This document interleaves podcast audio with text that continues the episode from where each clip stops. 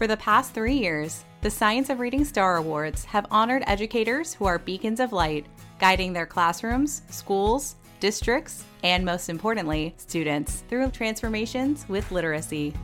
Now join us as we honor this year's winners at a special celebration event, which will feature celebrity keynoters and past podcast guests. Mitchell Brookins. Two years ago, one of my students as a school administrator came to me on the playground and he said, Mr. Brookins, I want to be like the other kids. And I said, What do you mean? He said, Mr. Brookins, I want to learn how to read. And Malcolm Mitchell. When I scored a touchdown, they'd probably put my name in the newspaper. People probably tell me good job all around town. But when I finished one book, no one ever said anything. So which one am I more likely to repeat? Find out more information and register for the 2024 Science of Reading Star Awards ceremony at amplify.com slash Star Awards celebrations. That's amplify.com slash Star Awards celebration, all one word.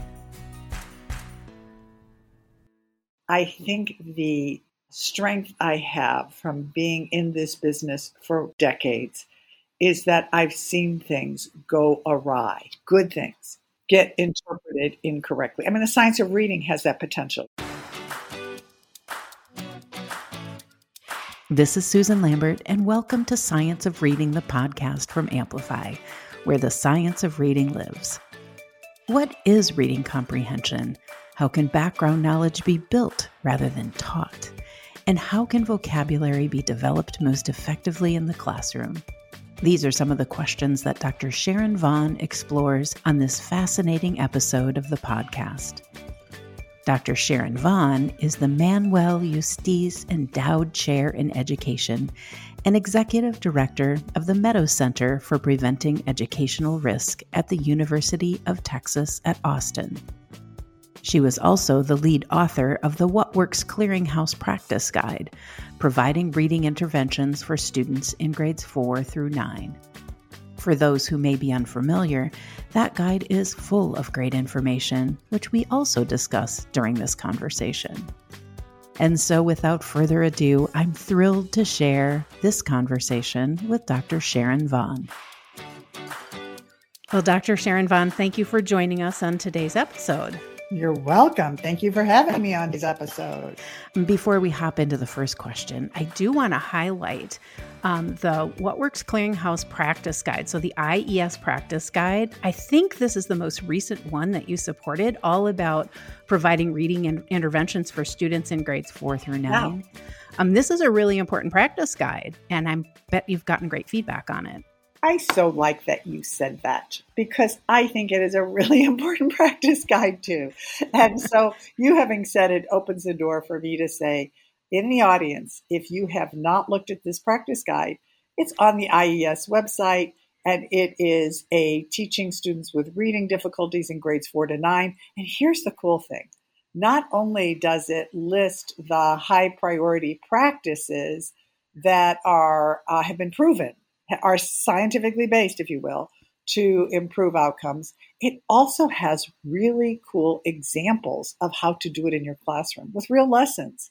So dig in and not only learn what they are, but how to do it. Yeah, and nobody will actually have to go out and look for it. We'll link our listeners in the show notes right to this this practice guide. And I love that you let me talk about it because I think also the practice guides are underutilized. But I found this one particularly helpful. So thank you for helping to craft that guide. So let's just talk a little bit about reading comprehension and what reading comprehension really is. And you have a quote that I absolutely love. I have carried it with me since the first time I heard you say it, and I can't remember where that was. Uh-oh. But the quote is You can't teach reading comprehension. You can't teach reading comprehension. It's an outcome. Can you tell us about that? Oh, gosh. Thank you so much for saying that because I think that, you know, especially around the science of reading, many people are sort of obsessed with the idea that the science of reading is phonics and they are like, oh my gosh, that sort of gives them sort of a justifiable cause against the science of reading because it isn't just phonics. Well, of course it's not. However, it is quite defensibly impossible to learn to read if you cannot read words. So, if you want to get to comprehension, the most important thing you have to get to is accurate and efficient word reading. And of course, the mechanism for getting to accurate and efficient word reading are things like phonemic awareness and phonics. But the point is, you have to be able to read these words. And here's the second thing you have to know what they mean. So, vocabulary is important. You got to know how to read them, you got to know what they mean. And those two developments work together. And then, with adequate background knowledge, comprehension comes for free for the vast majority of students. So, comprehension is an outcome and it's based on being able to read words accurately, know what they mean, have adequate background knowledge, and also, you know, being able to make inferences and sort of, if you will, not check yourself when you go to text. For the most part, if we're paying attention, if we can read words efficiently and know what they mean and have background knowledge, it yields comprehension. And comprehension, when you try to teach it independent of word reading, efficient word reading, which some people think of as fluency, vocabulary, and background knowledge, you can't get there. So if students can't read words, don't know what they mean, emphasizing comprehension is just really the wrong priority. Hmm. So I think that's what I meant by that, Susan. Well, it stuck with me a really long time. And I think it's because I put myself back in the classroom. And I'm sure other classroom teachers are going to relate to this. Do you know how often that's what we thought we were doing was teaching comprehension? And, and I'm sure teachers can relate to that right now. We thought we were teaching comprehension. And to hear that, yes, there's other factors that can influence it. And if these other factors are in place, reading comprehension comes for free. That's another great quote. I think that's another Dr. Sharon Vaughn great quote that we're going to put out there is that if you do it right, reading comprehension is free. yeah. And and all of these strategies, like if you don't know how to read words, there are not enough comprehension strategies to get you to comprehension.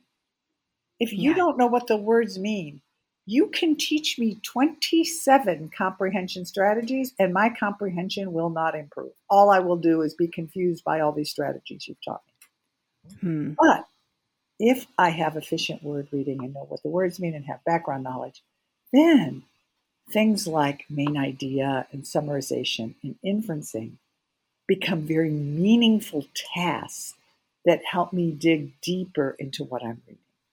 And hmm. then you don't need a bucket full of comprehension strategies. You need a handful, just a small, wee handful of comprehension strategies. I love how you said that because, as you know, right now there's just this big conversation about well, is it background knowledge and vocabulary that we should be teaching, or is it comprehension strategies that we should be teaching? And really, good readers have both things. They use both things. Um, so it's not an either or proposition. However, background knowledge is pretty important and it really does influence comprehension. Well, it does, Susan. And like all things in education, we have every single good idea that we can mess up. And And I, I kind of worry that we might do that with background knowledge because is it important? Yes. Does it facilitate comprehension? Yes. Has it been overlooked? Yes. But listen to this how could we mess it up? The way we could mess it up is to think that you teach background knowledge rather than build background knowledge. Oh, tell me what you mean. did you like that idea? I did. Yes, oh. it's a it's another Sharon Vaughn excellent quote there. I'm hanging out with you more often. um, but what I mean by that is if we start seeing background knowledge as having like these components, and we have to stand in front of students and start teaching it, where the teacher's doing all the work and the students are sitting there half aware, half asleep, and mostly hoping it ends soon, then we are not going to enhance background knowledge. But if we say to ourselves, hmm, I need students to have broader, deeper, more thorough background knowledge. How do I build that? The way I build that is this duo focus from the very early stages of teaching, in which I have listening through higher level texts because students can comprehend through listening mm-hmm. at a higher level. And I'm using information texts that build on what students are going to be learning in the future in social studies and science in various areas. So I'm literally building this background knowledge from the beginning through listening comprehension.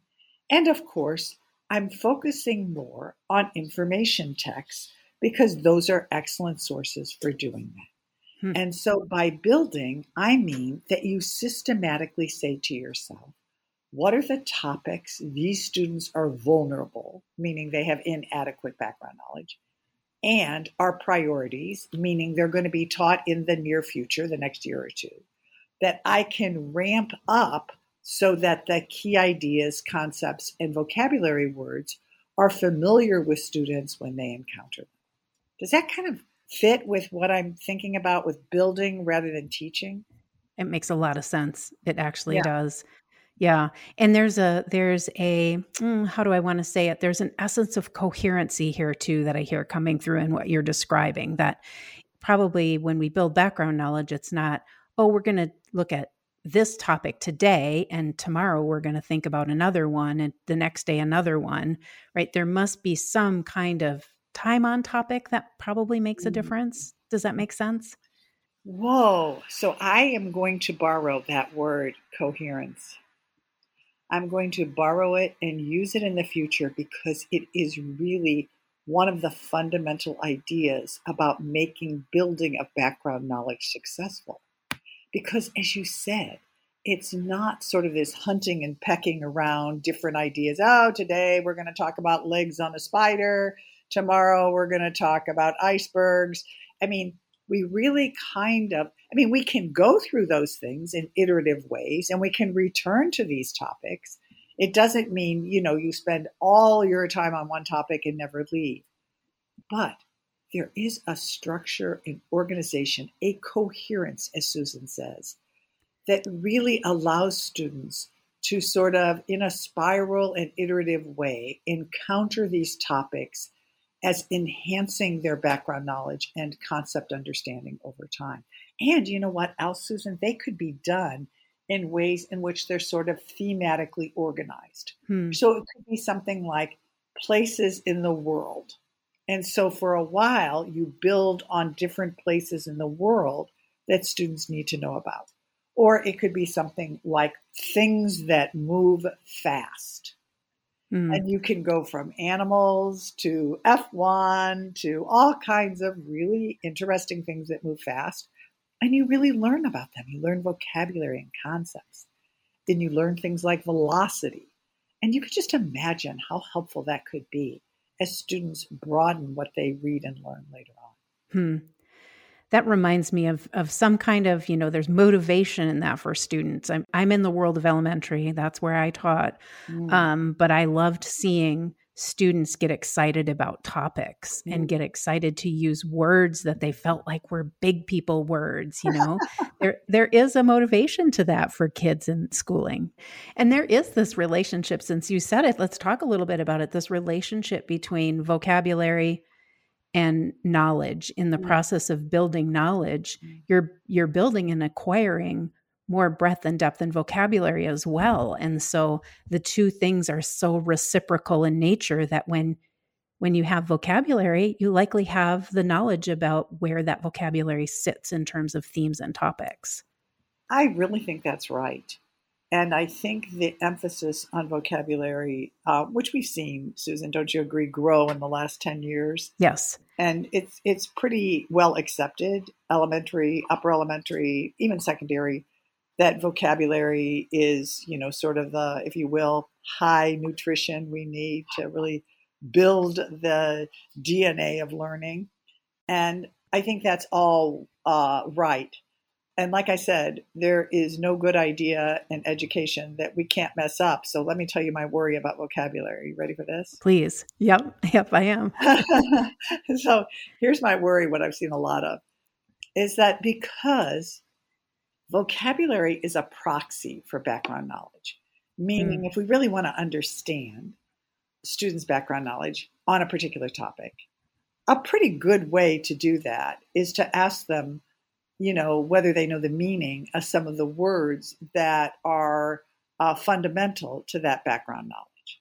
And so it becomes this sort of proxy, and we therefore think that by teaching vocabulary, we're teaching background knowledge because they are associated. Ah. And so that's worry number one. I get that. Yes. Right? And that's yeah. not the same. They're related, but they're not the same. And the second thing, it's like telling me my cousin's related and we're the same. It's like, no, no, no, no, no. I'm not. but the second part of vocabulary that worries me is that, you know, there's just a lot of words. There are. right? There's like 5,000 words that students need to learn every year. And so if we as teachers think, oh my gosh, I have to directly teach all of these words. Mm. It's my job to be the word teacher. Rather, or in addition to, it's my job to teach students to be word conscious. Mm. Because if they can accumulate words and become word collectors, then a lot of the learning needed to acquire that multi thousand number of words they need really comes as they go through life listening and learning, asking questions, reading, and thinking about words. Because we can teach a couple of words a day, we can teach handfuls of words a week. And even if we're on it as a teacher, we will inadequately meet the word learning needs of uh, word meaning needs of mm. the students we teach. So that's kind of a worry is that we sort of think it's on us to teach them the words and their meaning because we just can't do it all. That doesn't mean we shouldn't do some of it. Right. We absolutely, but we have to do both. You know, I love that you you're framing both of both of these things so far, vocabulary and background knowledge in what Sharon Vaughn worries about how these things could go awry, how we in education might, what did you say, ruin them or destroy them or something like that. Because it's always good. It's like when we teach vocabulary, what it is and what it's not. It puts some guardrails on it too. It's like, wait a minute, these things are important, but they could also go wrong if we're not careful about how we're viewing these in instruction. I, I like that you said that because I think the strength I have from being in this business for decades is that I've seen things go awry, good things get mm-hmm. interpreted mm-hmm. incorrectly. I mean, the science of reading has that potential, don't you think, Susan, where people mm-hmm. could take that and sort of start creating their own meaning about what it means and start downloading that on districts and schools in ways that are counterproductive. Yeah, it's it's certainly true. And I think you started the we started this episode with just that. It's that even now some folks think the science of reading is just and only about phonics instruction and although that's critical and an important part, it's a much bigger body of evidence and body of research than just that. We'll be right back. Last time around, we told you we were sharing our final message on knowledge building from last year's cohort of Science of Reading Star Award finalists. But I've got good news. We actually have one more message to share with you. This time around, we're going to hear from Heather Campbell, a learning coach in Southern Utah. Heather was a finalist for the Changemaker Award. Here's Heather.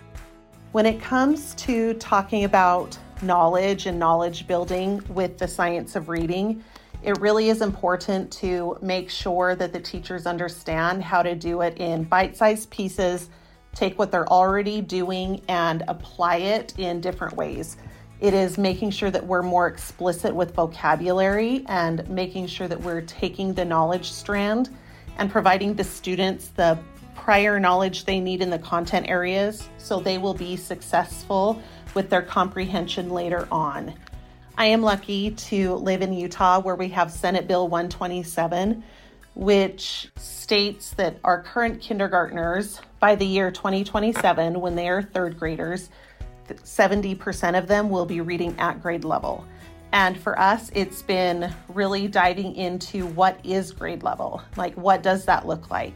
And it's helping the teachers understand the importance of increasing the rigor and providing an equitable education for every single student in the classroom so that wherever they go and what future careers they choose, they will have the knowledge that they need in order to be successful and to have future jobs and careers.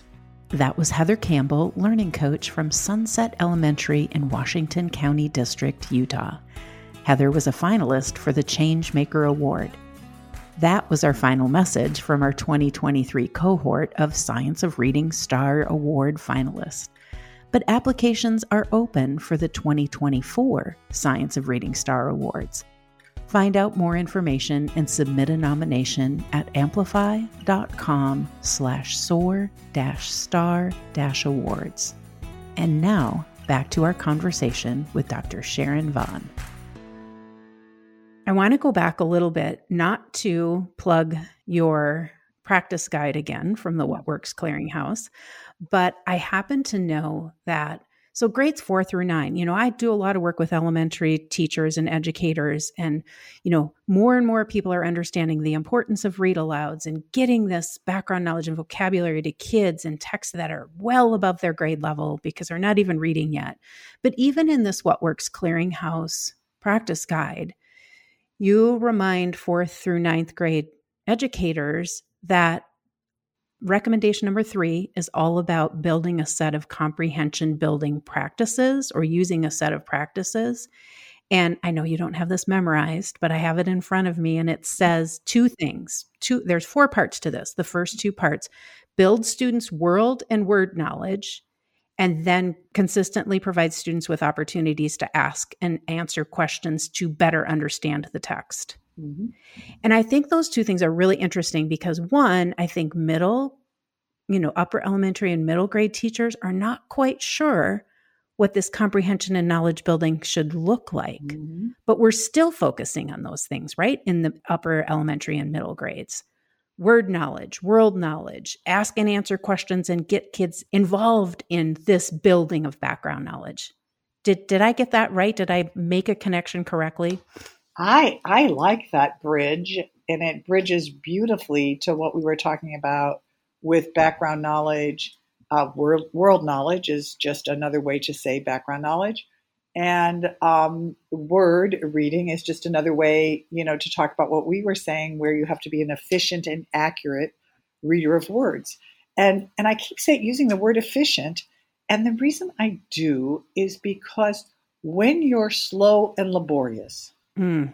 Even if you are accurate, that slow, laborious reading keeps you from freeing up your cognitive resources in such a way that you can think about what you're reading and you can hold multiple ideas in your head and you can compose meaning so that you can read for understanding. Yeah. And that's why that efficiency is so important. And especially when you get to fourth through ninth grade, because without it, that really extensively slow reading bogs you down so that by the time you reach the end of the paragraph, you can't possibly remember what the beginning of the paragraph was about. Right. So we really want to think about ways to improve efficiency. And that's why fluency ends up being important, even in those upper grades. And kicking back to your uh, question about the strategies of asking and answering questions, can can we return to that as, as well, Susan? No, please. Okay.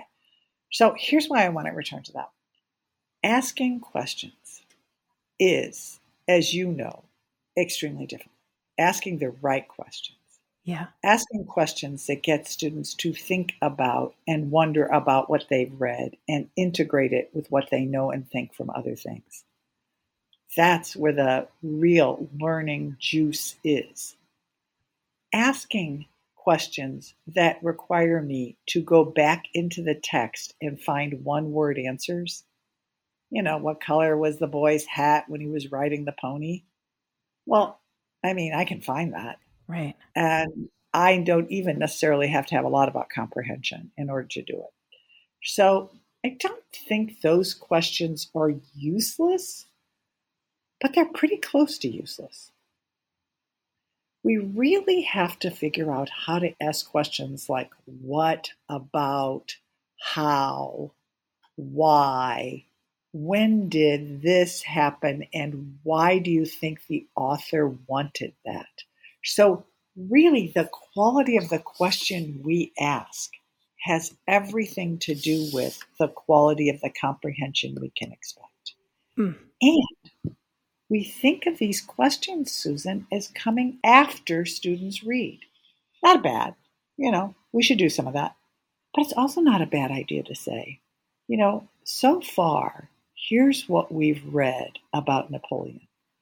In the next page, something is going to happen that changes the way Napoleon thinks about how to lead men. As you read this, see if you can figure out what that is and how that affected him. Hmm. That's very thought provoking in terms of the quality of our comprehension. I think this is what you said. I'm going to say it back to you again. The quality of the comprehension or how we're assessing the quality of students' comprehension is directly related to the types of questions we're asking or the quality of the questions we're asking. So there's a relationship between those two things. Thank you for uh, putting a headline on those comments because that's a really nice headline. Um, another headline, along with yours, is text matters. Mm. You know, I think we have this idea for so long, Susan, that every child should know what their level is in their leveled reading. And every child should read in their leveled reading box. And golly forbid if you pick up a harder or easier box. Well, I don't know about you, but how would you like to have a box that you could read in and not lower or higher? yeah, no, thank you. that that's interesting because I think you you also talk a lot about. Um, I think this is right about n- nutrition as it relates to instruction, and and making sure we have a good balance of that. Is that right? I think so. I mean, you know, in the guidance document that you referred to, mm-hmm. one of the things they suggest, or we suggest, I can't blame them since I'm the first author, we suggest if you guys don't like it out there, it's not my fault. If you like it, I did the whole thing by myself. Um, but the uh, recommendation is to integrate stretch text into students' reading. Mm-hmm. And um, the thinking behind that is that as students are behind, because this is focusing on students who are struggling readers, we need to understand that for many of these students, accessing grade level text has never occurred. Right. So they have had a steady diet of, if you will, text that has limited background knowledge, marginalized vocabulary, mm. and syntax that's undercomplicated. And because of the steady diet of that, now I don't think they should have none of that. People need to practice reading what they can read. Yeah. But they can't only practice reading what they can't read. With strong teacher support, reading texts that are challenging can be interesting, fun, engaging, and profitable. Hmm. I like how you said that.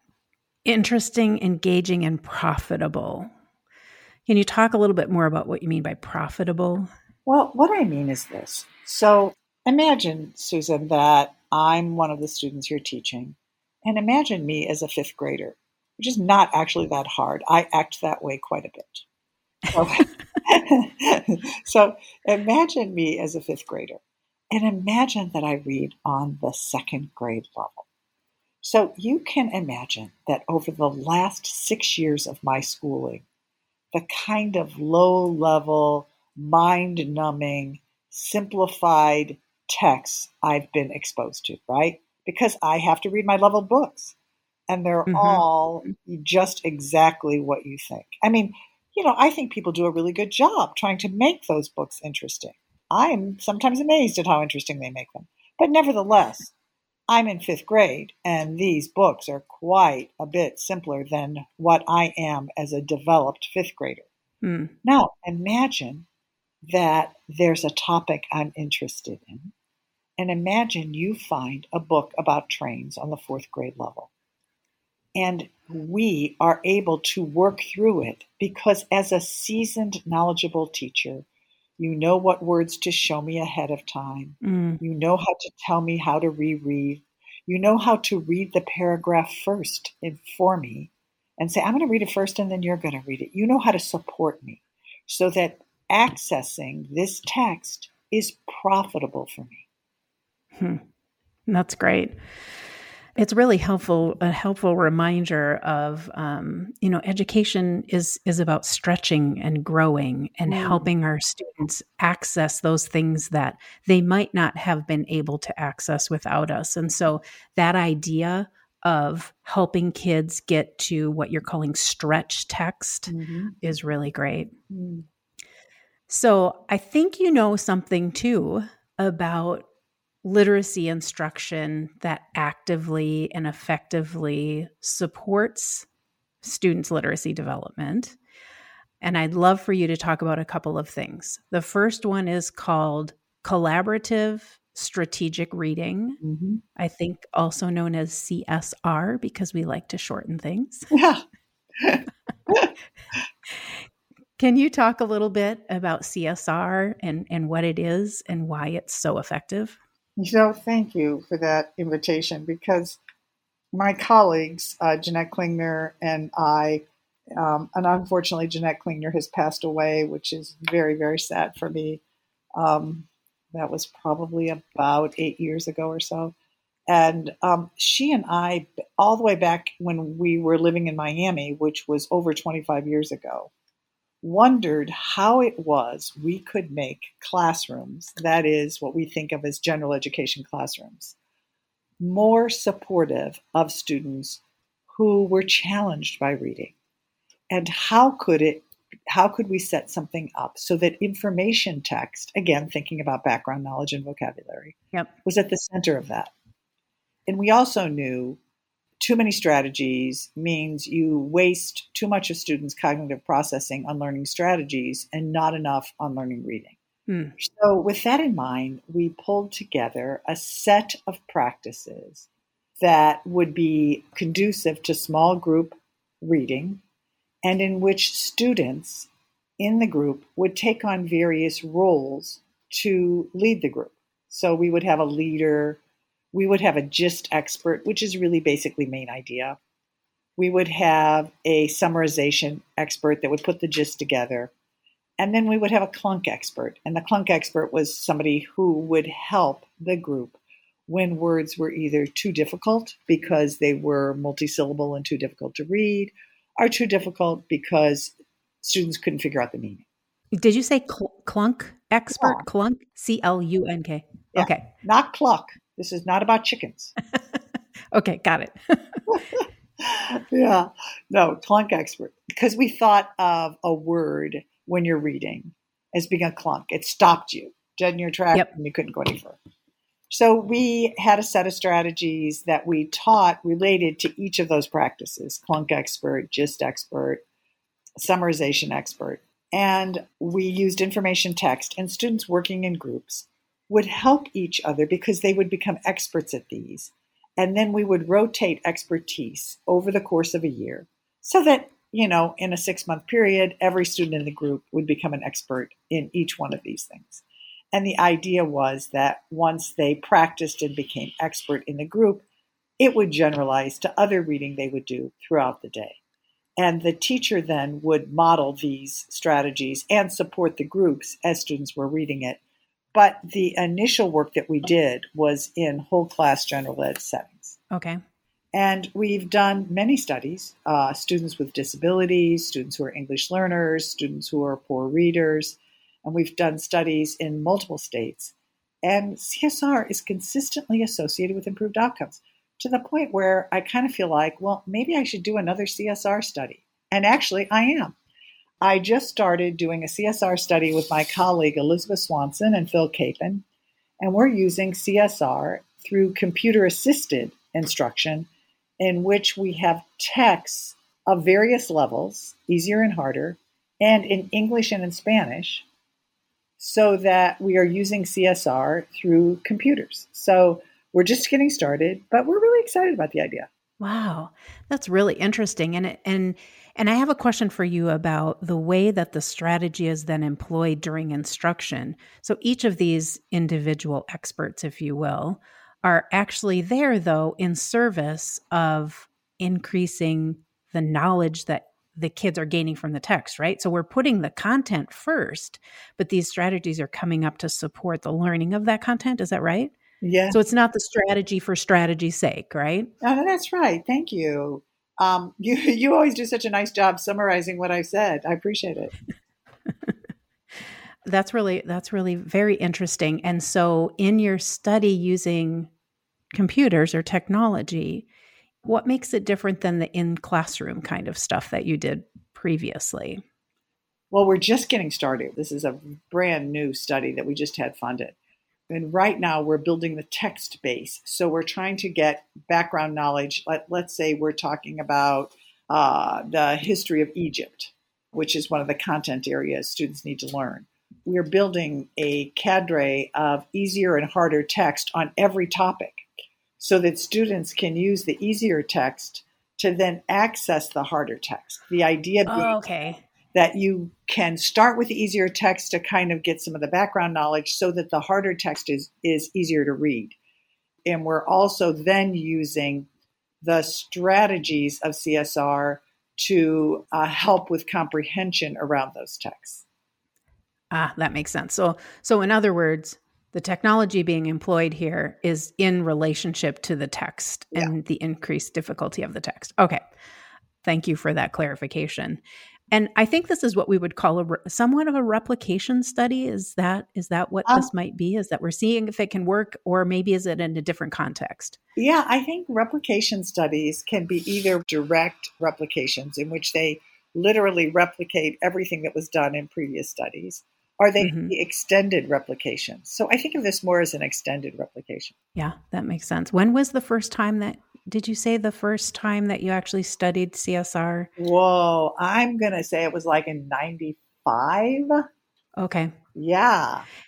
And and the reason I say that is because I think we forget or maybe we don't even realize, maybe some newer educators don't even realize how often we sort of build on this research, things that mm. we see work and we replicate like you said and extend on that replication and continue to work out the that's part of the scientific process.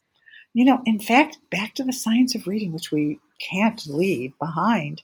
And that is that you know if you look at the early studies from the late 80s and early 90s they really were the building blocks for phonemic awareness and phonics and the way in which we have identified the foundation skills as being essential so, you know, we act like the science of reading is something new, and it's we've been building this for decades.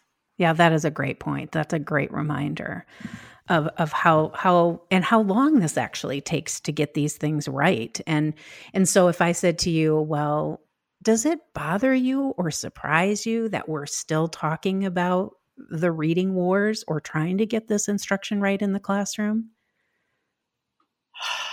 You know what bothers me? is that it has challenged us to get this practice up and running. Mm. And I think teaching is hard, but I hardly think that teaching reading is something that we have not understood. We've understood this for a long time. And the principles and practices that are so fundamental to what makes a difference for students having access to print is not novel.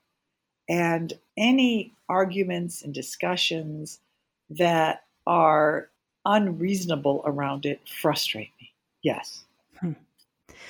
Well, that's coming from somebody that's dedicated a really long time to this this whole process. So thank you for that. I'd love to ask you about one more project that you worked on called. Project Pact. Oh yeah. P A C T. Can you tell us a little bit about that? You know, Susan, I was just actually working on that this morning because I was putting a speech together about the four randomized controlled trials that we've done on PACT, which is promoting and accelerating comprehension for adolescents. And it's through text, it's a text based approach. Again, primarily information text, a little bit of hybrid text. By hybrid text, I mean narrative and information, kind of like biography is a hybrid text. Mm. But mm-hmm. we like to keep our text nutritious so that students learn things and build background knowledge and increase their vocabulary. And PACT is also a, a class wide practice, meaning that it's done in classrooms with a range of learners, and it has been associated with improved outcomes for that entire range of learners. So we have outcomes for English learners, students with reading difficulties, etc. And the set of practices really starts with what we think of as a comprehension canopy. So we sort of think about a unit, maybe a week long or two week unit, and kind of what the big overarching idea is to learn about that unit. So, again, building on background knowledge. And then within that, what some of the key constructs or vocabulary words are. So, we know we can't teach all of them, but we want to teach some of the nuggets each week. And then we also work very hard to be sure that students work in teams. So, it's team based learning. It's not cooperative learning, which is what CSR is. Okay. But team based learning means that students demonstrate what they learn from the text independently, and then they work in their team to give feedback and go back and revisit it. So, uh, team based learning, Susan, actually came out of universities in which they were using it in things like pharmacy and nursing and medicine to make hmm. sure hmm. that individuals as well as groups learned all they needed to learn. And we applied it to middle school and high school quite successfully. And then, of course, there are a couple of, there's a set of instructional practices very similar to the ones in CSR. So there's a lot of overlap because these are effective practices, but there's a lot of independence as well. This one is much more text based and much more content background knowledge based. Hmm. And um, when you say some of the strategies, can you just paint a picture of what it would look like in, in a classroom during a lesson when PACT is being utilized? Yeah, thank you for that. Um, well, it's kind of hard to do that because every day focuses on something a little different. It is a set of oh. practices. But what I can say, and we encourage people to do this, is go to our website, which is really easy to remember. So it's www Meadows Center. So the beautiful meadow, only with an S on it, meadowscenter.org. And we have sample lessons there. I find it very hard to do without pictures and without instruction to really portray yeah. this multiple set of practices. Well, we will also link the listeners in our show notes to that. Um, and just to reiterate, th- this is middle and high school. So this is sort of upper grades kind of strategy or, or project. Yeah. We're working on a elementary version of it right now. Hmm. So we're just getting ready to do some of our initial efficacy trials. So we'll have more information on that in the next year or two. Great. Well, we'll we'll follow that on the website. Thank you for pointing us in that direction. I appreciate it. Um, there's been a lot of Dr. Sharon Vaughn nuggets in uh, in the last 45 minutes. So thank you for thank you for including all those. I just wonder if you have any final thoughts for our listeners. Um, anything that you would like to share.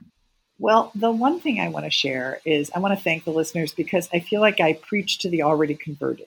So anyone listening to your show already probably knows many of the things firsthand that we talked about, and sometimes they just look for affirmation. And so I hope some of the things that we have said today provides the kind of affirmation your very capable listening group already knows. Well, thank you for that. And and I would add to that for those that are listening, share this episode with those folks that maybe are looking for to learn more about the science of oh, reading oh, yeah. because Dr. Sharon Vaughn is actually one of those pillars of the science of reading, someone who's been around and who knows this work and has done this work. So I really appreciate you joining us today. It was a real honor and pleasure to be able to chat with you.